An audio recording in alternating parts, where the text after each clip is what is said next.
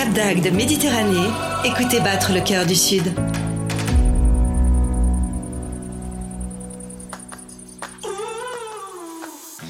Bonjour à tous, je suis Laurence de l'Office de tourisme Cap d'Agde Méditerranée.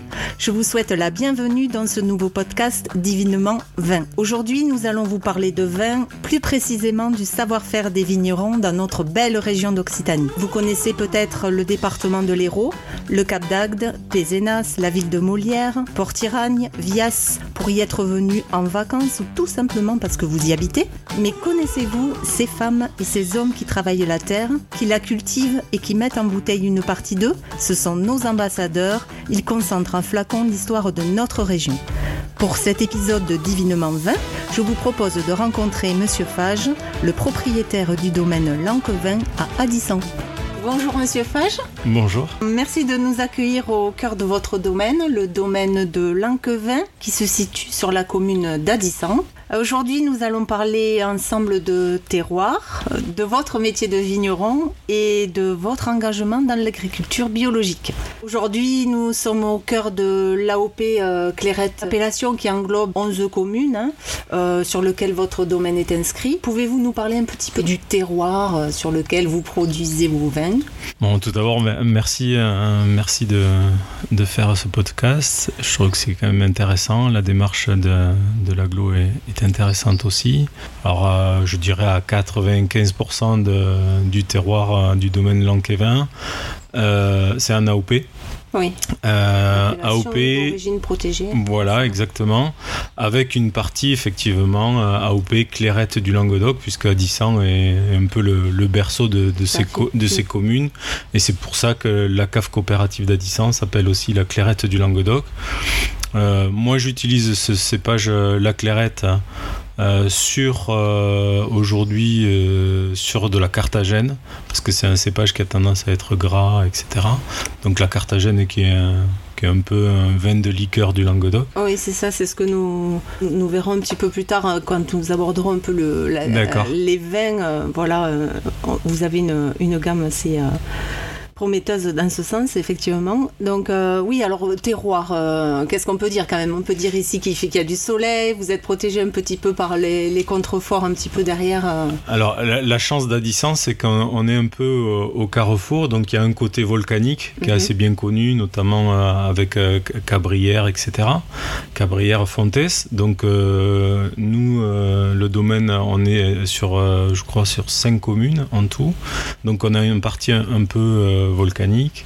On a une, partie quand vous entrez euh, en allant vers, vers, la, vers l'Hérault, le fleuve, une partie terrasse Villafranchienne. Donc là, on retrouve plutôt des, des terroirs un petit peu comme à Châteauneuf, c'est-à-dire du sable et des gros galets.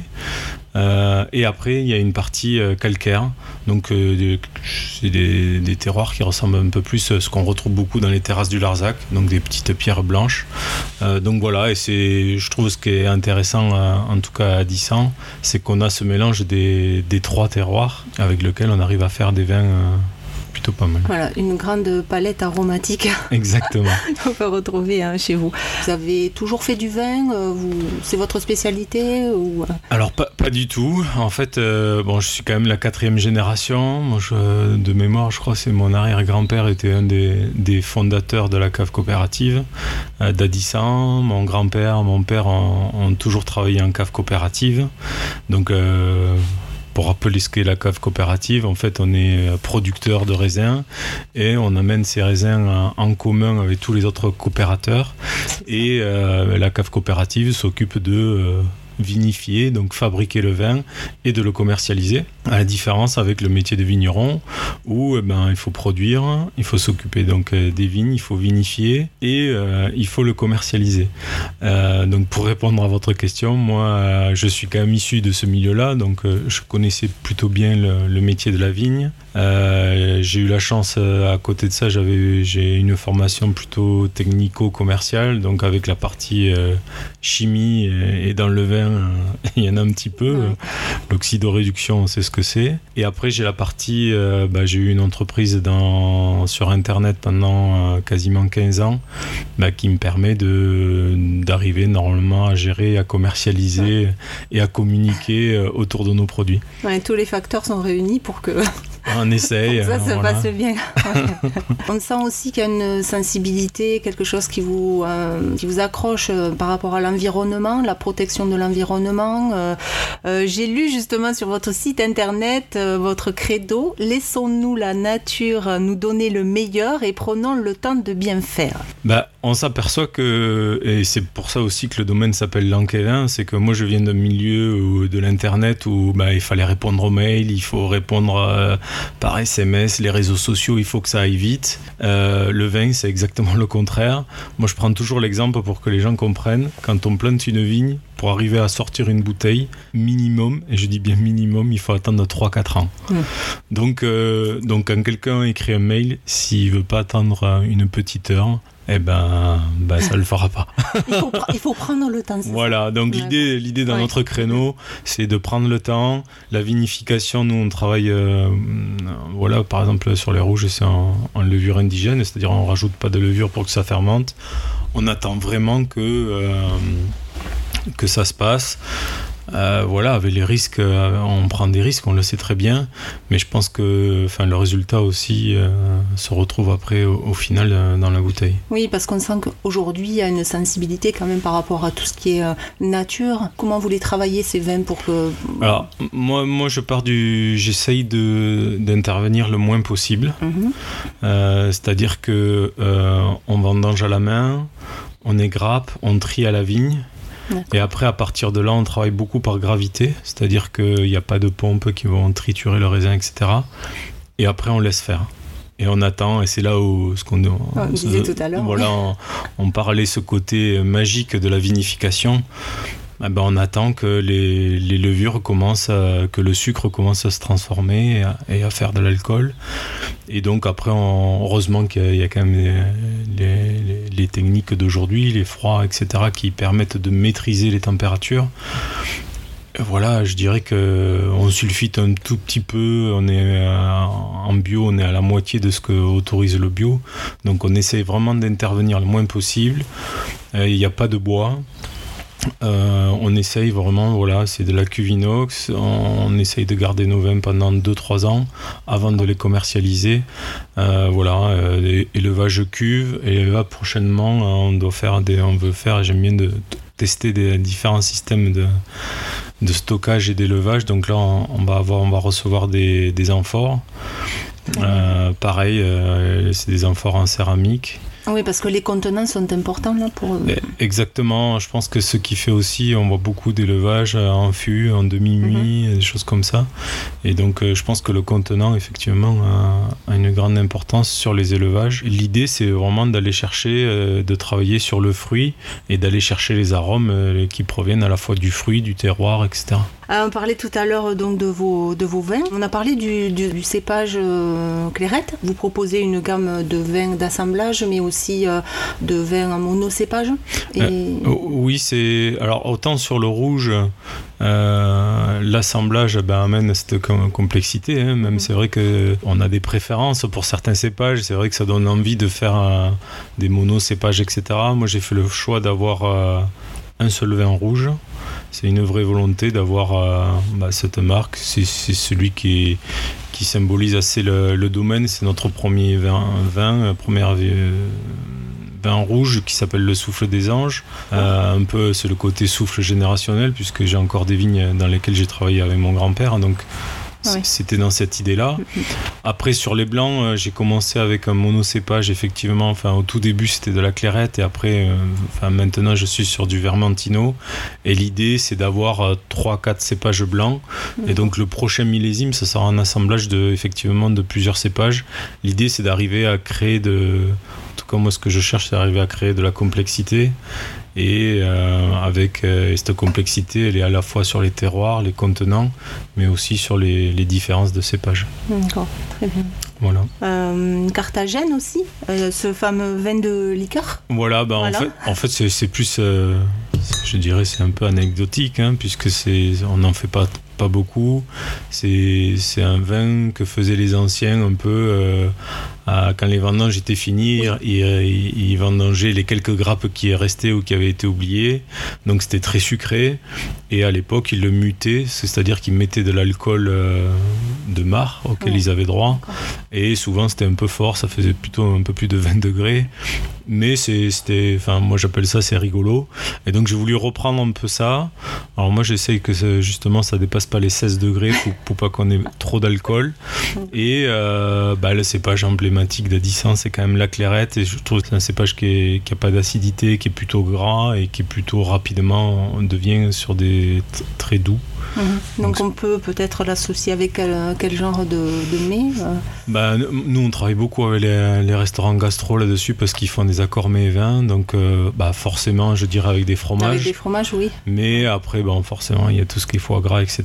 Ou alors euh, les particuliers qui, achètent ça sur des salons c'est surtout aussi pour un digestif léger. Mhm, tout simplement. Donc une belle gamme que vous nous proposez là, rouge, blanc, donc euh, et rosé, et rosé également. Et après on le décline sur des sur des magnums. D'accord.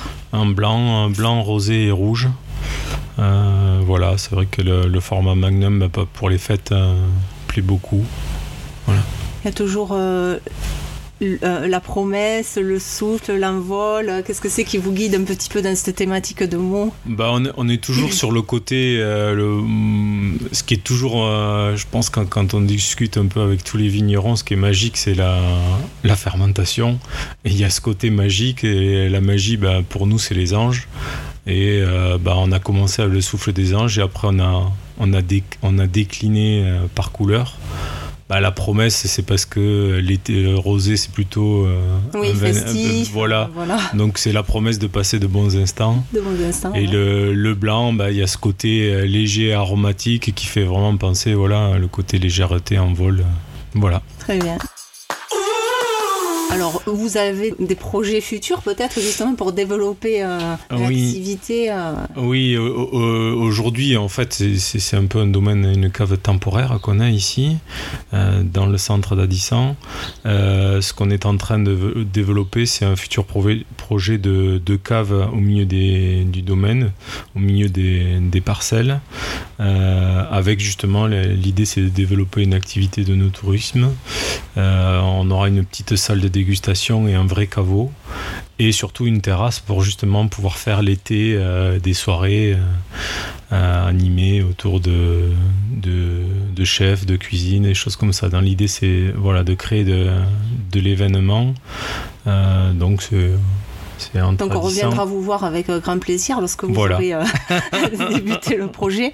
Euh, là, à 10 ans, quand les gens viennent vous voir, vous faites des petites balades avec eux? Ouais, on a, on a un, format comme ça qui marche bien l'été où les gens, bah, souvent c'est des groupes, donc on, on, prévoit une heure à deux heures. on fait une visite dans quelques parcelles pour voir un peu les différences entre les cépages et les terroirs. Et après, on fait une petite dégustation, euh, voilà. Et euh, c'est vrai qu'on travaille beaucoup par internet et par réservation principalement. Oui, et après peut-être vous, vous orientez les gens vers euh, Pézenas euh, pour aller visiter. Vous, euh, il y a, des, des, petits coins sympas comme ça que vous aimez. Oui, ben forcément, vu qu'on est juste à côté de Pézenas, ben, on, oriente les gens plutôt vers des, restaurants qui sont sur, sur Pézenas, ou même des, quand ils veulent manger rapidement, ben, c'est mm. Paulan. Et puis après, ben oui, la ville de Molière, hein, les gens aiment bien aller visiter, mais en général, ils sont, ils sont déjà passés. On peut vous, retrouver euh, chez certains cavistes, sur des salons, vous faites des salons également? Alors nous, on a deux, principalement euh, deux axes de commercialisation euh, en France. C'est les cavistes Aujourd'hui, sur toute la France, on a à peu près 100-150 cavistes. Euh, et ensuite, euh, quelques restaurants, mais plutôt locaux. Donc ça, c'est un axe euh, effectivement qu'on veut développer. Et après, sur le, la vente aux particuliers, on fait en France, on fait 5 salons, forcément dans des régions où on n'est pas trop présent avec les cavistes. Donc c'est Nantes, Rouen, en Alsace. Et après, on fait bon, Vino Cap l'été, qui est le salon un peu incontournable. et, euh, et après, on fait deux salons en Belgique. Et voilà, et on est distribué en Belgique, en Suisse et en Allemagne. Donc vous amenez du sud, du soleil euh, dans des régions un peu plus. Euh, oui, on n'a pas trop. C'est ça. Je reviens sur, euh, sur les vins. Donc, euh, vous avez, euh, vous produisez également un vin rouge, un petit peu spécifique peut-être. Vous pouvez nous, nous en parler? Oui, ben donc euh, sur le souffle des anges, la particularité c'est que on, on- c'est un assemblage donc ce qu'on disait tout à l'heure de Oui. quatre cépages. Et dans ces quatre cépages, il y a le petit verre d'eau qui est un cépage bordelais. Habituellement, il est minoritaire. Et moi, j'ai pris un peu le contre-pied. Ici, il est majoritaire, à hauteur de 35%, avec de la Syrah, Grenache et Carignan. Donc, trois cépages euh, du sud et un cépage bordelais. Ce qui fait vraiment la, bah, l'originalité et qui crée aussi la différence par rapport à ce qu'on a l'habitude de goûter dans la région. Alors, euh, bah là, je vais vous faire déguster euh, le blanc, donc l'envol des anges, qui est un, un Vermentino, donc cépage corse ou italien. Et qui a une spécificité euh, Ouais, c'est moi ce que bon, j'ai j'aime bien les vins corses et j'aime bien ce côté euh, à la fois c'est aromatique mais pas le côté trop lourd qu'on peut avoir sur d'autres cépages et surtout ça reste il y a une belle acidité donc euh, une, une belle tension, une belle fraîcheur. On voit déjà une couleur assez limpide. Ouais, c'est très clair. hein, Ouais, c'est bon, après, c'est un cépage qui est encore. C'est un, vin qui est encore un peu jeune. euh, c'est 2021, donc on commence à peine à les commercialiser. Alors sur le blanc, on fait que. euh, on fait quoi 3000 bouteilles par an, Mhm. comparé à, au rouge où on fait euh, 12 000 bouteilles. Oui, donc ça, ça peut Mm. paraître énorme, mais en fait, euh. Votre domaine, un hectare, euh, on n'en a pas parlé tout à l'heure, mais Alors, vous êtes sur. euh, C'est tout petit, hein. j'ai- en tout on a 10 hectares. Il y a 5 hectares qu'on vinifie et 5 D'accord. hectares qu'on euh, qu'on apporte en, en cave coopérative. cave coopérative, très bien. Au niveau du nez, Bah là sur le nez, hein, on est vraiment sur quelque chose de, de floral. de floral, oui, Ouais. c'est ce que j'allais dire. On est sur un côté fleur blanche. là. Fleur blanche, oui, de la cassia, on dirait peut-être des. Et après c'est un vin... euh, alors de plus en plus je m'aperçois que les vins blancs, il faut vraiment les aérer, les carafer. Là je pense que... Enfin, on laisse le verre à presque une heure. On va être plutôt sur un côté pêche, pêche blanche. Quoi. Ah oui, alors côté- que, plutôt, on a, on a l'habitude souvent de dire qu'il faut que ce soit les rouges et qu'ils soient carafés. Mhm. euh, mhm. Et là, là, là, c'est c'est ça qui est marrant, c'est que bah, on est sur un côté floral et euh, avec l'aération, et le vin qui s'oxyde un petit peu, et ben on va être plutôt sur un côté fruits, euh, fruits blancs, quoi, pêche blanche, des choses comme ça. Voilà, on a la tension, on a le côté encore un peu jeune, encore un peu, un peu agressif. Mais c'est vrai que c'est un, bah, un blanc qui marche bien. euh, Oui, tout à fait plaisant, effectivement. Merci, on continue peut-être avec euh, une autre opposition. euh, Bah, si vous voulez quelque chose un peu d'atypique, bah, je peux vous proposer de. La de- fameuse Carthagène. Voilà, c'est ça. blanche. Donc euh, Mhm. c'est très liquoreux, donc forcément sucré. Mhm.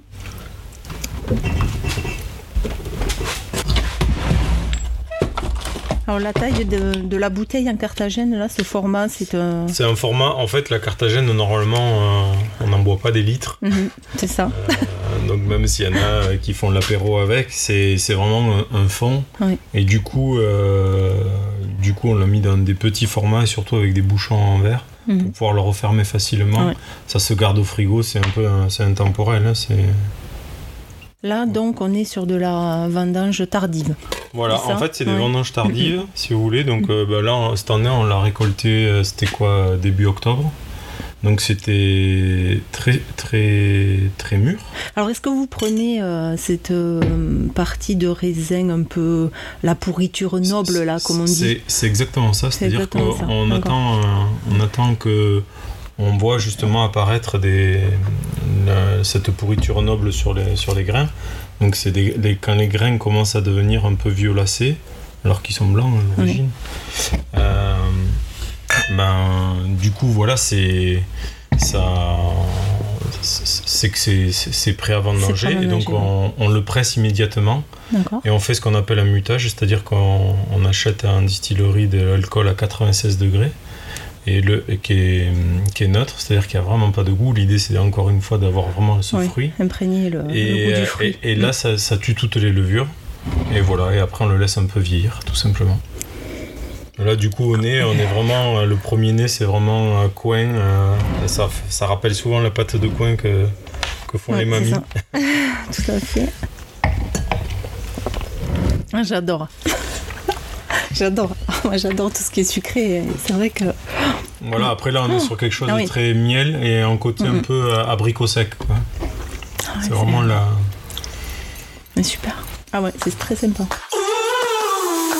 Merci Monsieur Fage pour euh, cet accueil euh, sur votre domaine, le domaine de l'Anquevin. On peut, comment fait-on pour vous retrouver si on souhaite vous contacter ou venir vous voir? Bah, le, plus simple, c'est de nous retrouver sur Internet. Et il y a mes coordonnées, il y a un formulaire de contact ou alors il y a même mon portable.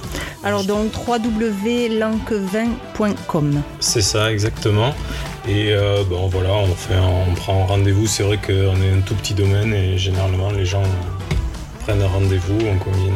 On peut suivre aussi votre page Facebook Voilà, ouais, c'est vrai qu'on est quand même assez actif sur les réseaux sociaux, sur Instagram et Facebook pour profiter un petit peu de vos photos, de votre activité. Euh, voilà, c'est vrai que. Si on ne peut pas venir vous voir, on vous voit déjà. Voilà, à distance. à distance. très bien, bah, écoutez, merci beaucoup et à très bientôt. Merci à vous pour votre venue. Au revoir. Un podcast produit par l'Office de tourisme Cap d'Ac de Méditerranée, présenté par Laurence Roque et réalisé par Black Pepper Productions.